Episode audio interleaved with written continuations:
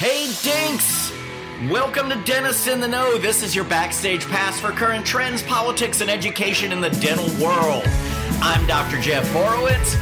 With me is Dr. Jennifer Bell, you know her as JB, and Dr. Chad Duplantis. We are all practicing dentists, we are all educators, and we are all business owners. Our job is to bring all of you in the know.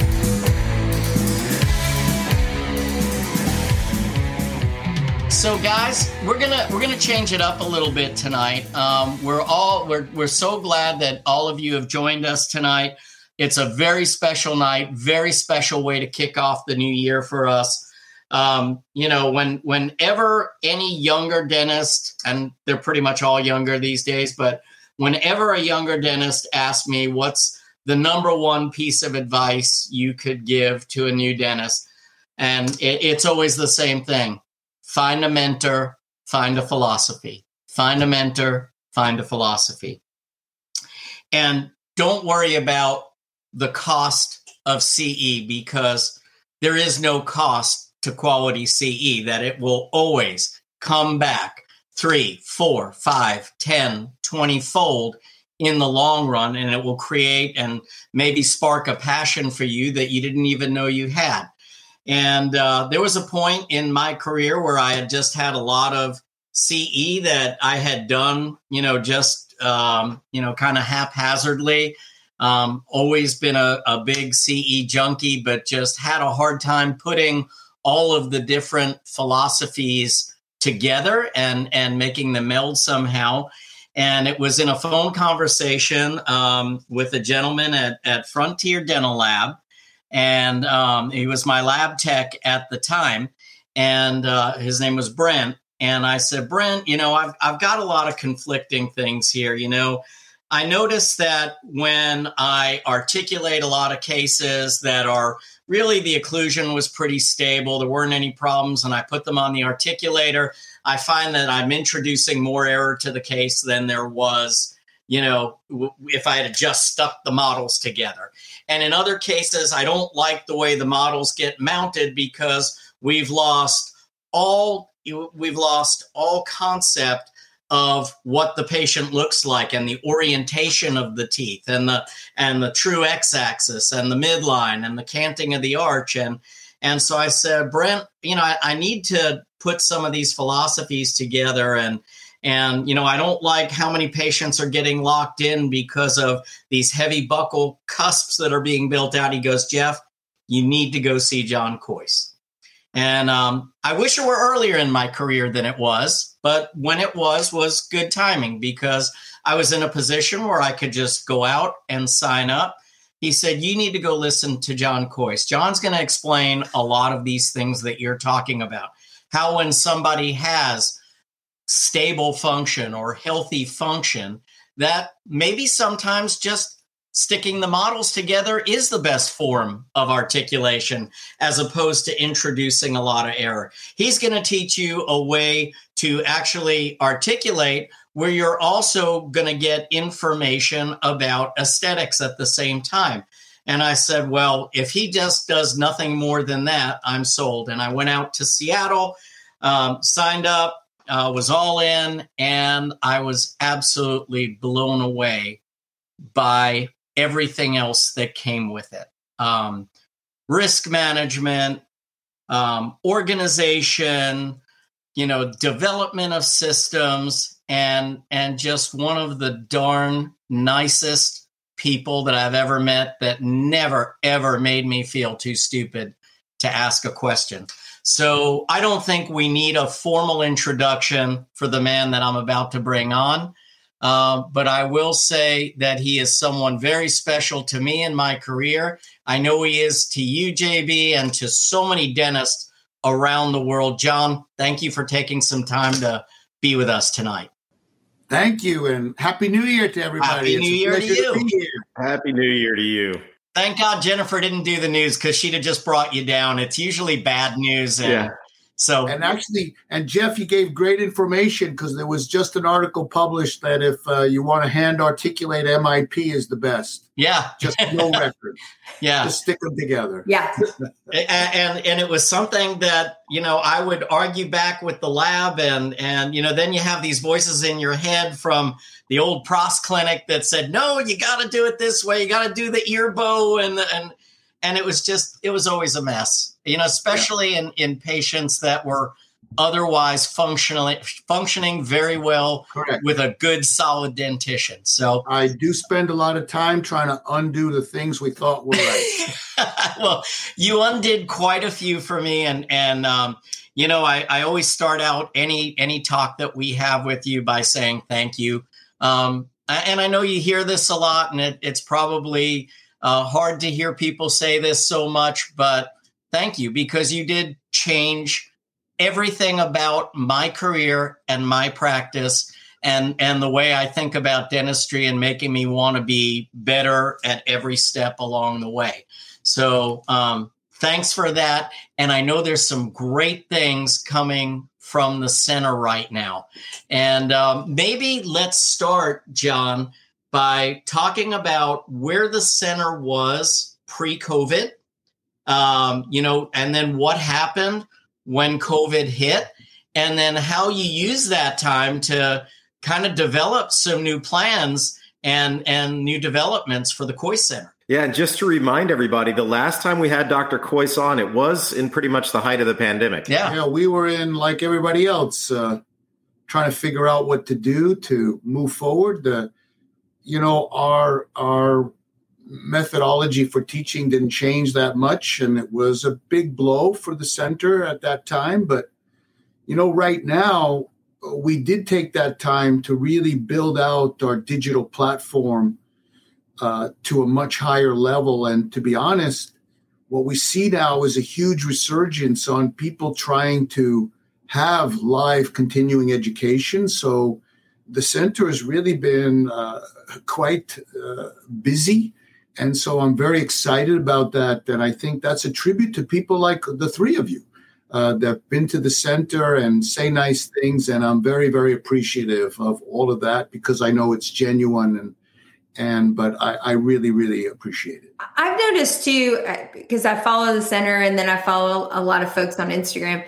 I think you're really bringing in a lot of younger we'll say young grads coming into the center wanting to develop and heighten their education. Um, do you think number one what's their driver their motivating force? Why do they feel ready and, and willing and able to do that? And two uh, is it a reflection on what they're not getting currently in their dental school education? You know it's uh it's jennifer i think it's a little bit of all of those things. I think uh, number one I'm not actually sure I'm bringing all the young people in, in a sense that there are many different tracks of how the younger people are coming. One, one of the definite ones are they're coming as associates of dentists that have already been here. Mm. So they're coming with a pre-planned heritage that they want to learn more about and fit into the practice that they're really enjoying practicing in it at the moment. Uh, in fact, it's kind of funny when when I introduce myself in the morning to the dentists that arrive, many of them don't even know who I am because they've never seen me before and they don't know what I look like or or whatever it is. It's, it was never like that before. Yeah. But you're right. The, the demographics is certainly a lot younger. Uh, it makes me feel a lot older, but it's certainly a lot younger. And I really applaud them because you know, many of the younger dentists are all in that survival mode, like like we were at one time where if you breathe i treat you yeah. basically. And i really applaud them for the sacrifices they make because at least the demographics we we have is very different than what you hear about young people. These are very motivated and very bright young dentists. And i'm very encouraged about the future of dentistry based on seeing the way that they perform and how much they care about their patients. It's really exciting. How young are are um, some of the? I, I know for me, I didn't make it till I had what was it, maybe 15 years under my belt until I made it out to you. Um, what are I mean, are you are you getting any that are really recent grads, like one or two years out now? Because oh, right out of school, absolute month, four patients on charts. They have four charts. I mean, and are you are you finding that it's it, it, it's hard because you know one of the things that I noticed, especially with with associates in the last few years, is that some of them didn't get quite the clinical experience in dental school that many did because of COVID and the lockdowns, and and so many graduated with with fewer experiences. So, it do you find it harder or easier to teach those people because maybe you're not having to unteach as much with them? Yeah, no, I, I get that. I, I, guess it works both ways. I think.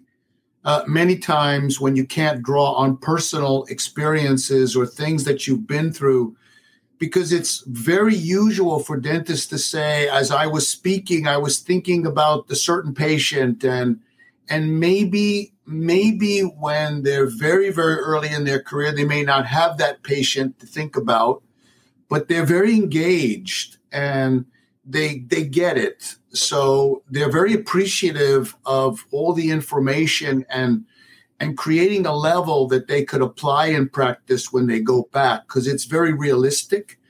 And so they feel that maybe when they, even though they can't draw from a personal experience, they feel grateful that they won't create that problem maybe down the road. And and stopping one patient that is maybe your train wreck or nightmare patient makes the whole course worthwhile to them. So I really feel there's lots of many reasons, maybe there are different reasons that younger people are more attracted to the center than people like like maybe when you were there as a seasoned veteran, it had maybe different motivational pieces uh, in the background. Hey Dinks, if you like what you're hearing, you know what would be really cool? It'd be really cool if you joined our Facebook group, Dentist in the Know, or if you subscribe to our YouTube channel, Dentist in the Know.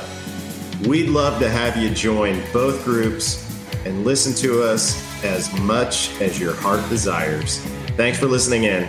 Really, um, I find it so interesting. And, and how hard is it to keep your finger on on the pulse of what everybody is asking for? Um, because th- there's this point. It, it's like when I was there with you, and and early on, and I was you know, trying to talk. And, and one of the things I'll say about the center is that there is not a more inviting learning environment anywhere in the world. Every student gets a microphone. Every student has it feels incredibly comfortable to ask whatever question and and offer whatever input.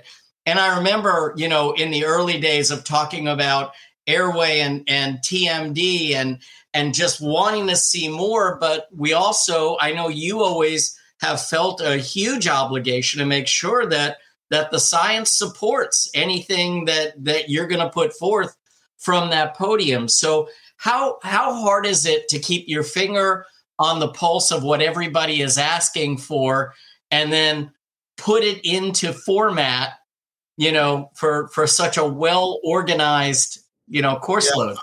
I would definitely say, and and and understandably so. I mean, I go through tw- 28 journals a month, and I'm constantly trying to update the content at the center. For example, I know that Jennifer published in Inside Dentistry in October about uh, aligners and 3D technology and how it's been a big uh, benefit to her practice. And I know Chad published in the same issue a piece on using an intraoral camera, which is helping communication skills with patients. So I'm staying on top of a pulse on many different aspects as they're happening. And so I thought at this point in my career, education would be a lot easier, but the but the, the level of information and the volume of information is so expansive. It's been very, very hard to keep up and almost exhausting at times. But that same things created a huge level of excitement. You know, the digital technology didn't didn't just add a new way of doing things or add new exciting things in practice, it also adds a whole level of things that we don't understand as well. And so it's created an, another whole track in the center along with our typical analog track. And so even for people like me that have tried to learn, you know, to go from a wax up from a spatula to a mouse is is a really big change. And so being able to manage the change is absolutely necessary to survive in the future. I, I think, um, too, when you talk about, uh, for me, it's just constantly trying to keep up with even just the evolutions within each product. So you bring on a 3D printer and they keep bringing on the new generations of software and the, it's becoming a pretty daunting task for dentists in general to run a practice and keep all of this technology operational at the same time and, and be the first line of defense for the technician in your practice when it's not working correctly. And, you know, as a clinician, I'm finding that to be such a juggernaut in what we're doing on a daily basis. And yet, to your point, you're able to solve problems that you never would have been able to solve before because now you can integrate all these different pieces of technology to overlay one another to create this very complex working system. Yeah, I have the benefit at the center now that I'm not alone, and mm-hmm. I have I have more resources. Uh, we have our director of research, Marta. I know has been on the podcast before, and she's a wealth of information and been incredibly helpful for the growth on our digital aspect. I have my son, that Dean, that focuses on the surgery and and the pieces with implant therapy. Uh, he's a wealth of information and a superb clinician. And my other son is the CEO managing the business piece. So we're working really hard. But to your point, Jennifer, you might laugh. I said to Marta, I said, we need to publish, we need to put together a standard methodology of managing printers because there's so they're not certainly they're not plug and play and and the diversity of outcomes between uh, certain brands and and how it's been implemented is is driving dentists crazy and she just left because it's not possible you know? It's just not possible. And so we are realizing for example now in europe there's a trend that because you're using 3d printers you're now into manufacturing. And so if you're into manufacturing, there's a whole different level of laws that now may apply that they're not they're not there in the US right now, but it may make it more difficult to have open systems and we may be forced to use closed systems to control the manufacturing, to control how some of the technology is being used, depending on how the government restricts access to what we're doing. It's just really scary in, in some points as well. So I, I have uh, I have so many questions regarding that, but I'll try and keep it to twelve.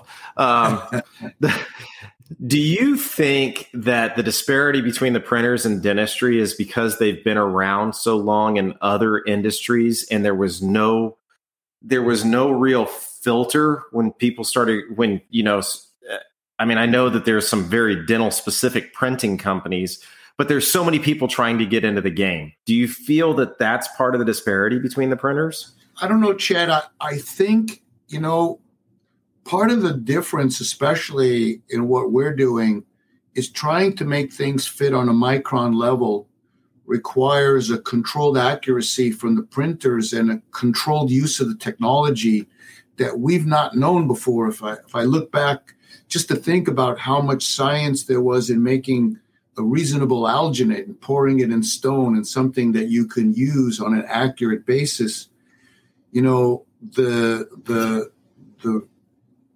problems with printers is just the build angle and how you change the resins and how dentists sometimes freelance the parameters creates all different problems for us. So I, I'm not just, I'm convinced it's more than the technology piece itself.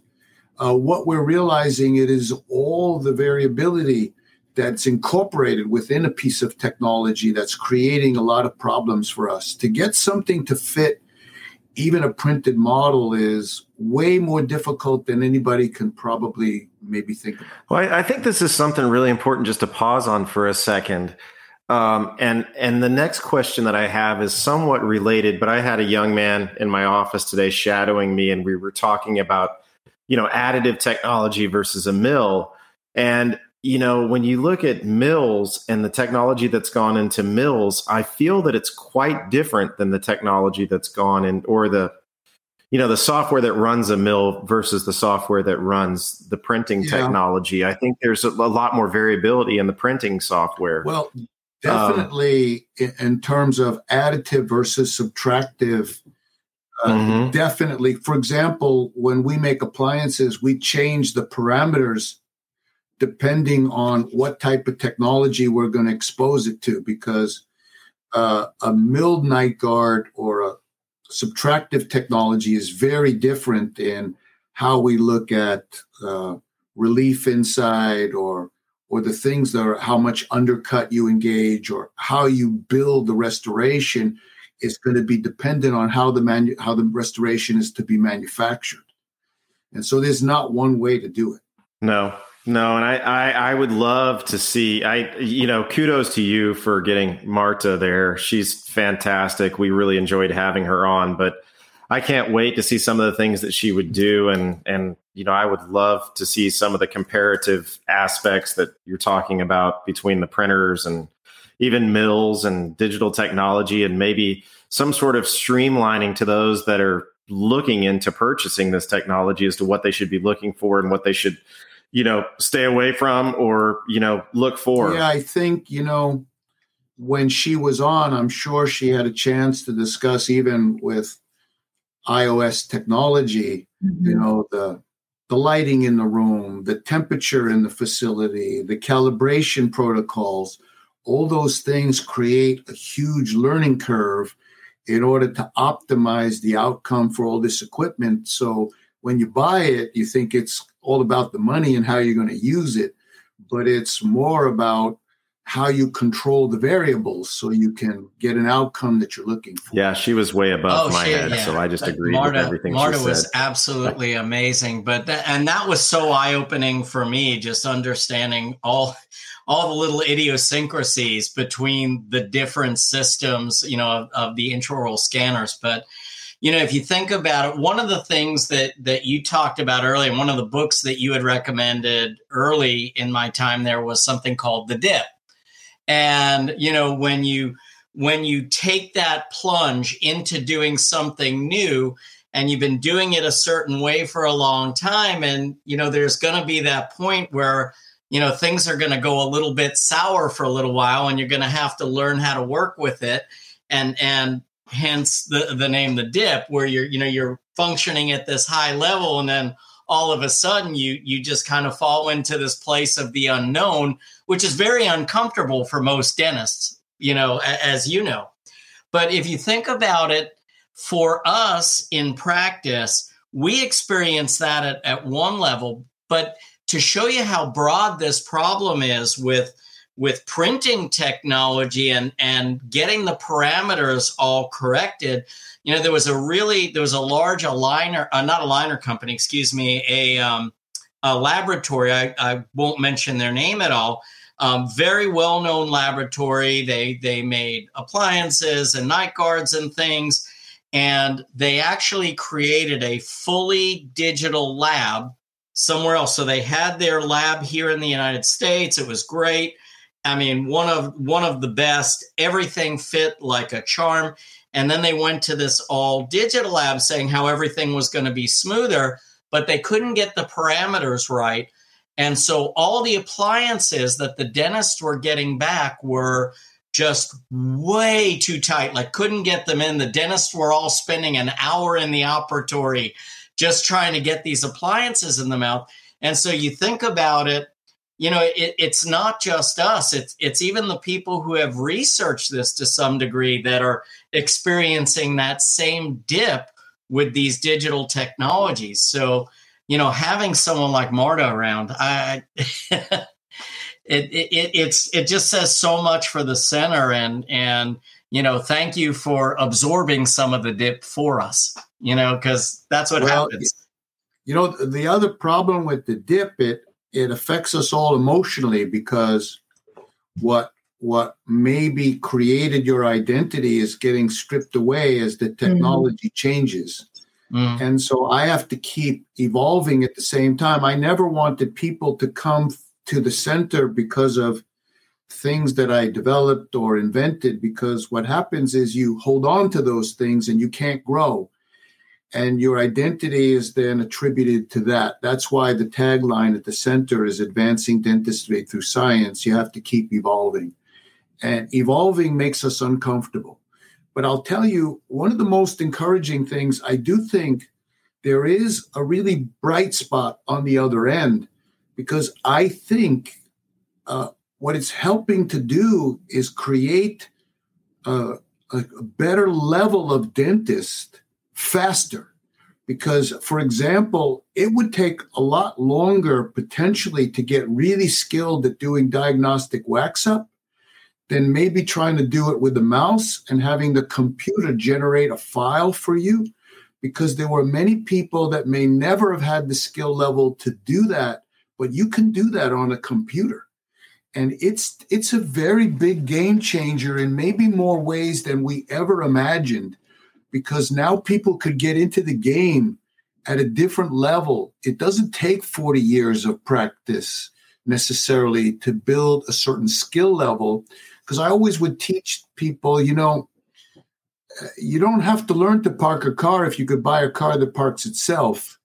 And so being able to leverage the technology to, to close the gap between some of the skill sets we need, we need is changing significantly what the market looks like. It's really very different. The landscape is very, very different. And so, what we're trying to do is help dentists do that. For example, many of the younger dentists that we get at the center, they want to be able to use the technology, but under, they understand the technology.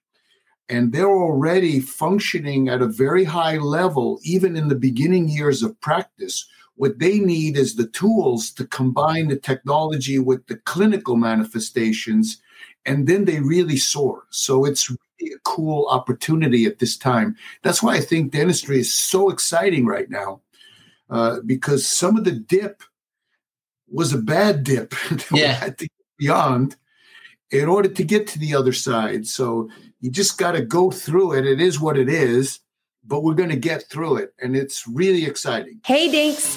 Thanks so much for listening to our podcast today. Remember to rate and review your favorite podcasts Subscribe and enjoy what you like, or it goes away. So, I have a question for you with that being said. Just this is maybe a little bit off base, but you're talking about the technology taking over. Uh, and this was a debate that we had today.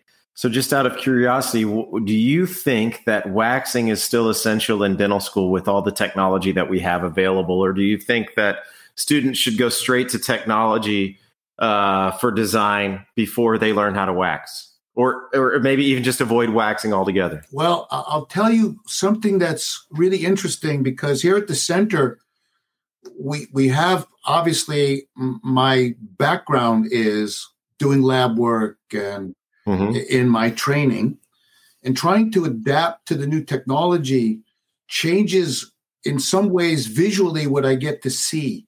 In other words, when I look at something on a computer screen, I don't necessarily see it as I see it in full 3D on a model. So, what's now happened to me is being able to have done it on the model helps me figure out what I'm looking for on the computer screen, which Thank you, you. wouldn't normally see. And so, there is a certain thing that helps your brain to maybe look at it a little bit differently than just looking at it at the computer screen because to see what happens to it also down the road is something that only happens. So i do think maybe that's what you were getting at. There is a need to see an analog piece of it in order to appreciate the digital piece of it. Yeah, and I, I, to me, it, it, it shows me a like you uh, you said it. It shows me a little bit more of what I'm looking for.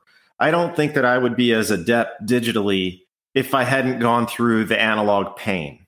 And you know, I I really feel that it's such an important skill, and I and I, I hear that some of these newer dental schools are thinking about abandoning some of these things that we did all together and i that kind of disappoints me. I don't maybe they shouldn't spend as much time on it but i think that it's a really valuable skill for dentists to learn prior to going digital. You know in education chad there is some conflicting information about that point. For example at least judging for myself i didn't learn uh, the technology because there was no digital technology available when I was trained. I didn't either, Dr. Kois. So there you go. Okay. I'm just talking for myself. but, but, to be honest, what, what's happening now is some of the younger folks that have, you know, gone through more video games and gone through more of that technology at an early age, you know, even in the military, you know, if you want to be a drone pilot, they they hire people that have video game background, not not pilots. So, you know, you don't need to be a pilot to fly a drone. So it's very different when you think about how you use the technology. And maybe part of the problem is I don't see the digital technology in my brain the same way I would have if I've grown up with that technology. Is what I'm getting at. I agree. I think it's. I think we'll call it the Mr. Miyagi School of Dentistry. Yeah well, no, I, I mean, this is such an interesting conversation because I feel this way all the time. I know my way around that Panadent articulator and, you know, and my Kois Facebow transfer, and I can do a full mouth rehab. And I don't care if the patient walks in off the street, I can make it work with wax, I can make it work with composite, I can get where I need to go. But at the same time, I think it also holds me back in the digital realm because I'm so focused on how I know that analog so well that I'm always trying to put the digital concepts into analog thinking or or vice versa. In other words, it's instead of me just going straight to digital and understanding that, it's me trying to translate from one language to another. And that's really where I have the difficulty because I'm trying to kind of watch it step for step and and it doesn't work that way, does it? Yeah, you know, I think it gets really challenging because what we're doing is straddling almost the, the two worlds. But the reality is, many of the younger dentists don't know the analog world. But I'm going to take it to another level for a minute you know, what if that wasn't necessary? Meaning that when I'm working with younger dentists, what are the problems they really have today? Maybe the things that we worried about are not necessary. Maybe some of the things. So when a dentist says to me, I'm successful in the way I'm doing it, uh, what my challenge is, is why? Why is it that they could do that and not do all the things that we used to think may have been important may not really be important. So, what has to happen if we're going to grow is we have to embrace a, a, much bigger picture. You know, people are always trying to think about uh, thinking outside the box. I think it's time we better build a bigger box because more things have to fit inside this box. So, I I've taken a different tack. When you tell me you're successful doing it a certain way, I, want to know why. You know, because Jeff, you could say, you know, you're very involved in in airway and TMD and and how did you treat that TMD before we had the knowledge of airway? And you wouldn't even think about those things anymore. And and maybe now going back to what you did before there were things that you're willing to leave behind because they weren't productive. They didn't create an outcome. And so part of moving forward is eliminating what's not necessary. Because we're we're we're buried buried. We don't have enough time to do anything anymore. Yeah, yeah, it's that's an excellent point. I think we need to embrace the other generations, not just the younger generations, but the other generations, and learn from one another exactly. as to why why they're successful uh, or why they deem themselves successful, and and be open to learning from them because I think we all feel that we have a lot to give, but the younger generations do as well. Yeah, I I don't you know there's always the challenge where people think they're successful and maybe it's not really. So right. I, yeah. Okay. Be careful about that. But uh, just to provide everybody with the benefit of the doubt, you know, there are people that are doing very well and they don't do all the things that other people have recommended. And so we need to figure out why that's the case.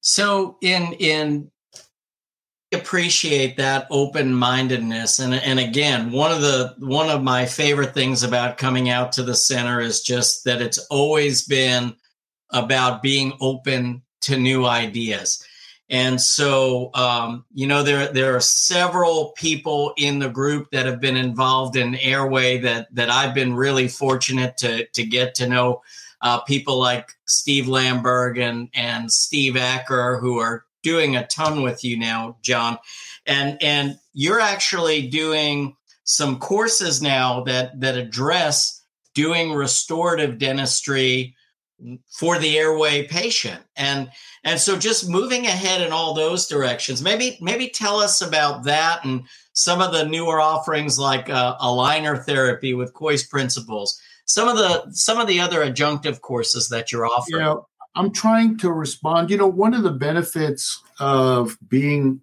in the environment I'm in at the center is I'm very involved in the students that come. Um, you know, the podium is 10 feet away from from my from our students and they're my students they're our students they're our tribe and all of you having been to the center you can feel feel that when you're within the walls of the center or within the walls of anyone that's been to the center. I think what it's allowed us to do is respond to the newer challenges. And you mentioned one, and that's doing the dentistry on an airway patient or someone that you're concerned about airway issues.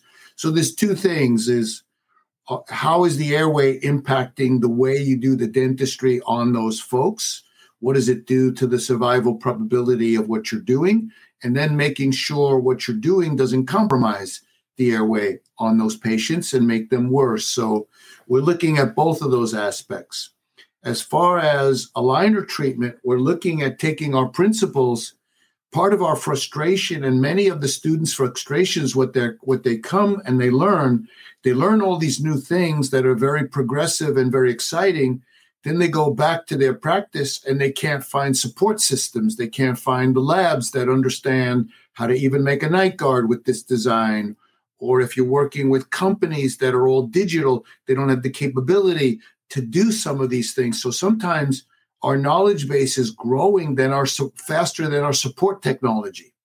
So what we're doing is we're now uh, many companies are stepping in to help because they understand what we're doing. And now when they come and they get, they see what we're doing, they want to help also. So we're looking at building an exocad course to help train young dentists to design what they want to build. We're looking at uh, also using aligner therapy for uh, managing some of our occlusal principles in the airway patients. So we're trying to be not only progressive, but build the support systems that dentists find necessary or they get too frustrated. It's so frustrating to know what you want to do, but not have the resources in order to provide it. So, this is uh, why we've taken this next step. I think it's fantastic too for grads who want to continue to take their Kois principles and have hit all of those roadblocks in their own practices and are wanting to now take that next step in their own professional journey to say, okay, well, I now have the bandwidth because I feel comfortable and I understand the principles and the practices within this scope. Now I want to continue to control the vertical, if you will, of how it all gets managed and executed for the patient.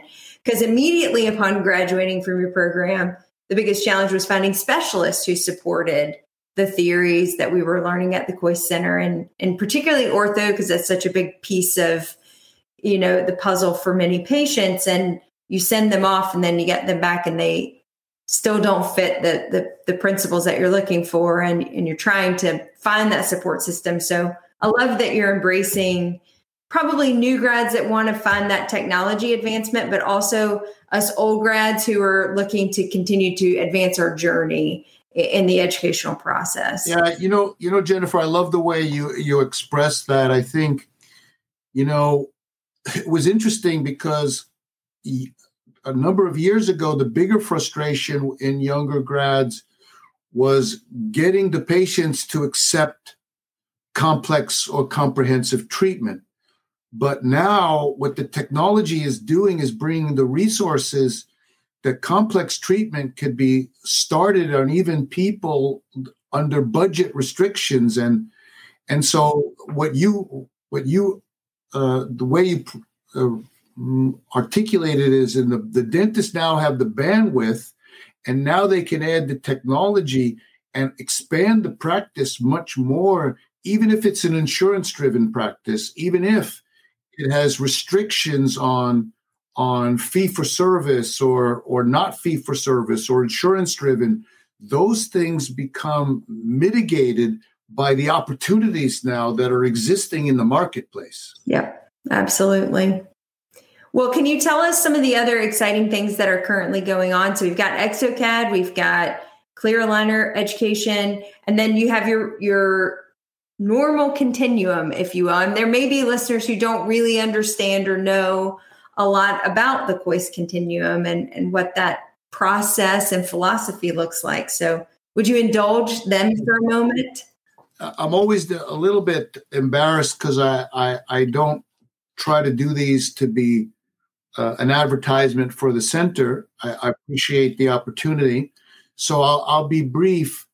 Uh, our core curriculum are are the basics of three things that I think every dentist needs to understand to secure their future. And those three things are risk assessment, understanding how to make the right decisions for patients, uh, managing where teeth go in the face, aesthetics, and certainly how to make the jaws fit together, um, occlusion, whether it's with airway issues, whatever the issues are. Those three things make you sustainable.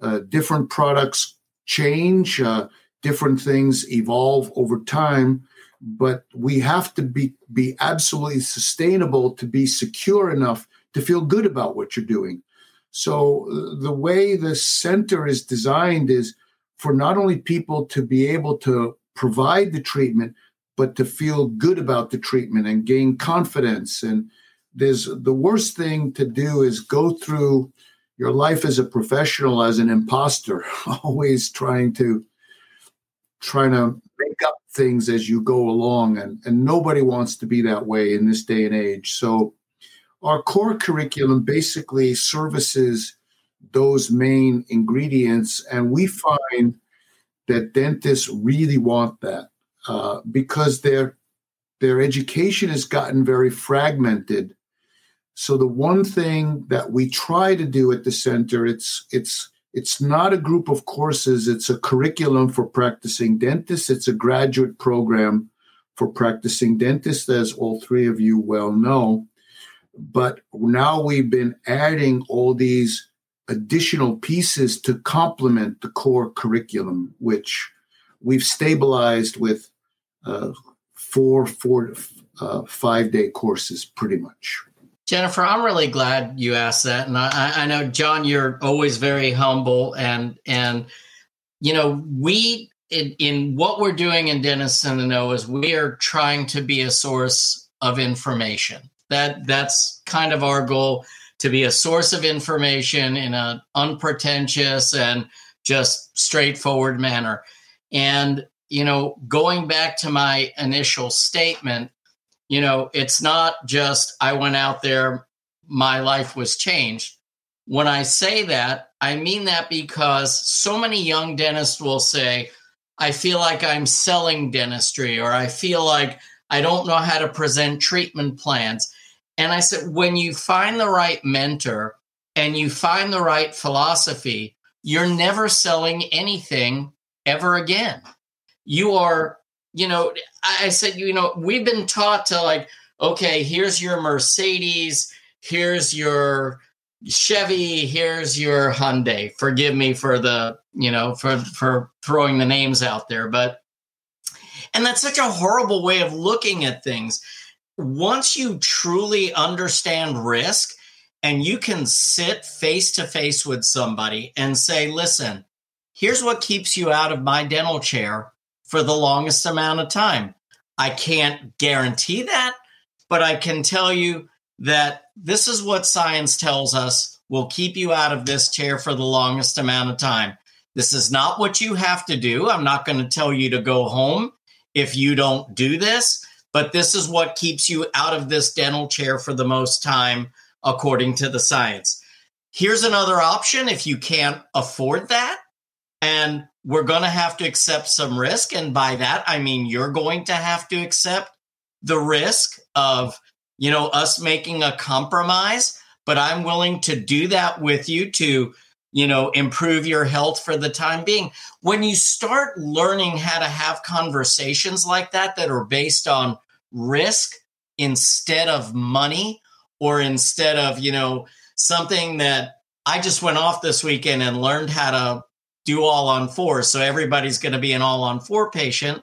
That dentist is going to sound like an all on four salesman when you when you approach it from a risk perspective, I think this is something every young dentist needs to understand is that you can have these conversations and you now move from from really being that salesperson that you don't want to be to being a true clinician and saying look we're just going to do the best with the cards we've been dealt and it's not going to be on me if it fails because you didn't accept the lowest risk treatment plan yeah. No, you know, I really appreciate your comments. I think, to be honest, I had the same problem, especially as a young dentist, because the the word sell some sometimes came across as degrading.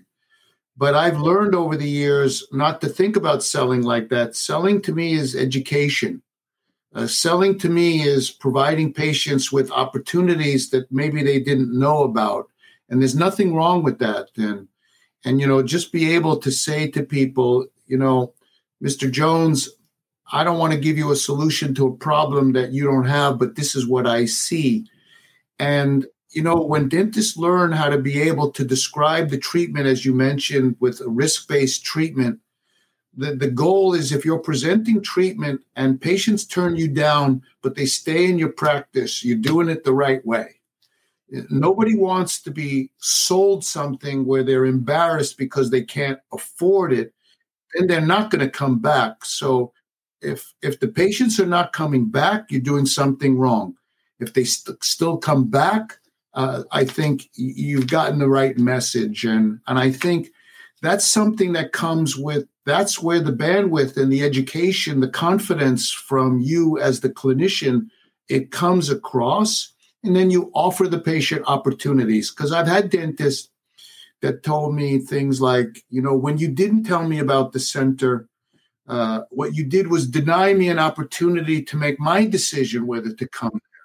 And I never really thought about that. So by not explaining things or not selling, you're denying people an opportunity to maybe appreciate something or do something that maybe they didn't know they could do and they could do. So I appreciate that when I go into any supermarket or any store to learn about things that maybe I do want and I didn't know I wanted them and and I feel a totally different way about that word. Hey Jeff, apparently it's come to our attention that you and I suck at the news. Yeah, Chad. Um, I, have actually kind of known that for a while, and and that's why what we've had to do is give people more of what they really deserve, which is more JB. So we actually have a segment now called News on the Go with Dentists in the Know. In fact, I like the idea of JB's News on the Go with Dentists in the Know. So stay tuned for that. It's its own podcast. I'm really excited about it. And guess what? There's no Chad and Jeff. I love I love what you just said. With your I just really with love your it. observation of the resurgence of in-person learning, because I, I think I mean I feel the same way. I definitely am gravitating more towards um, being back in person and, and wanting to be in community with one another. Um, are you are you hearing stories? Are you connecting with doctors who are there and it's maybe saving them from the burnout and from the um, tragedies and challenges that have come from uh, the last couple of years, and just perhaps a lull or mid mid profession crisis sort of scenario, the dip, if you will. How do you see in person education changing the trajectory for doctors? Well, uh, that's a pretty big question. Uh, I would say I, have certainly had dentists that uh, appreciate the center so much. They've told me they were thinking about getting out of dentistry, and this has reinvigorated their career. And that certainly has occurred at the center. And I do think, to be fair, and I'm obviously biased, I do think an in person experience is a very different experience than a non in person experience, if you will, for whatever media way that that is. Um, I think it's a little bit based on the type of content that you're trying to create. And when you're really trying to create a trans a transformational experience, it's not it, it really works better, at least for me, doing it live when I can fully interact and be there live, it, there's a dynamic that is different for me. There's certainly other things that could be done in other media options, but for what we're doing, for example, I hear so many dentists say, I had no idea what this course was. It's so much more than the way it's described on the website and and what I learned from other dentists to be here was a totally different experience. And so uh, I've had a, one dentist f- from Poland tell me uh, when I came here, I was a boy dentist, and now I'm a man dentist. I like that. That people relate to. It's it's a kind of funny thing, and I definitely think there's a place for each. Mm-hmm. Um, but for what we're doing, we feel that this is our focus right now. So, in, in in respect and being mindful of your time, I I don't want to keep you all night, and but I do have a, a final question I'd like to close with you on. Um, you, you've just been so insightful. I love everything that you're doing. Love everything that you said, but it's hard to believe the time went so fast. Yeah, I know. Well, it did, and I think we kept you longer than billed, so I apologize. but I do just just one selfish request. So the last question that I have is that there's there's so much confusion when um, students are coming out of dental school, and I get asked this all the time: What should I do? Should I do this? Should I do that? If, if you could give one piece of advice to a, a, a soon-to-be graduate that maybe has time to make some changes in that last year, what what would that piece of advice be? The last year of you mean of dental school or of dental school before they've dental even school. gone on to residency, military, private practice, whatever? Well, to be honest, uh, I would say I would answer that question based on the experience with my son.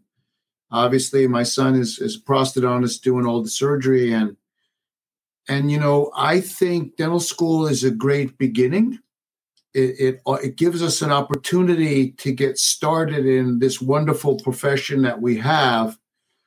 But I really feel what Jeff mentioned several times during this session we've had together is is getting to be with a mentor or somebody that you can respect as early as possible that could help maybe create some guidance for you because you need somebody that's been through some of this to help you guide it. I, I think gone are the days where you have to be the the explorer anymore and and create this journey on your own.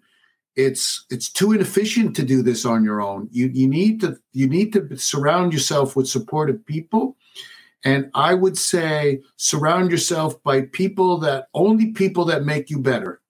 If if you surround yourself by anybody that that doesn't do that you need to move on so i don't care what you're doing if you if you add people that make you better you're going to be on going on the right track I think that's very wise. Great advice. words to end on, huh? Very wise advice. Yeah, absolutely. Okay, well, I'm going to have to leave this podcast now because I've surrounded my with myself with people who aren't making me better, except for Dr. Kois. So I'm just going to hang out with him now. Kois, it's been fun. I really enjoyed it, but I think this. Don't let the door hit you on Yeah. the way out, this ship has JB. that was that softball that we threw in the beginning yeah. Oh, Yeah. They just Very- keep Yeah. coming. Very good at that. Very good at that. Well, John, thank you again for for being with us. Um, so appreciative of your time and of everything that that you've given to dentistry and to so many of us out there. Um, you know, uh, what can we say? But but thank you. Thanks for your time tonight.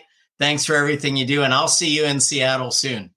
Mhm. i look forward maybe at the 25th anniversary Oh, like, Yeah. that's a given. That's already a done. given. Yeah, that's a given. But we're hopefully excited for before that then. july Yep.